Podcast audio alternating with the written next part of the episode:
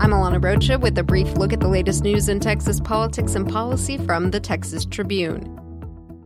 Beto O'Rourke is back in Iowa this week, working to stand out among the more than 20 contenders now in the race for the Democratic presidential nomination. Our Patrick Svitek reports from the trail that O'Rourke's poll numbers have ticked down, the press corps following him has thinned a little, and a couple of rivals have replaced him on center stage. And while his campaign is not flailing two months in, his rock star status has faded some. As he visits Iowa for the third time, he's trying to connect with voters through his policy plans, like his climate proposal. Now to the legislature, where the Texas House is preparing for a long night. Today is the deadline for the lower chamber to cast preliminary votes on House bills and joint resolutions.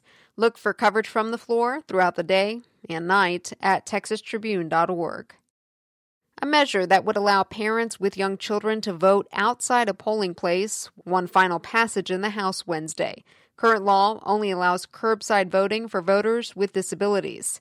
House Bill 2898 leaves it up to local election officials on whether to offer curbside voting for parents with young children. The bill now heads to the Senate for consideration.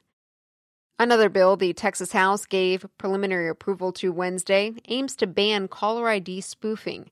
That's when a caller tampers with information transmitted to people's caller IDs to disguise their identity. Under House Bill 1992, telemarketers using a third party source to make calls to the public must ensure the number that appears on people's caller ID matches the number of the third party. In short, telemarketers would no longer be able to replicate numbers or misrepresent the origin of the call. The U.S. Census Bureau's latest population estimates, released Wednesday, confirm what many Texans already knew. People are still flocking here. Texas is growing at a rate of 1,000 people per day. Roughly half of those new residents are newborns. The other half have moved here from somewhere else. And for the second year in a row, most of the people who moved to the state came from other countries.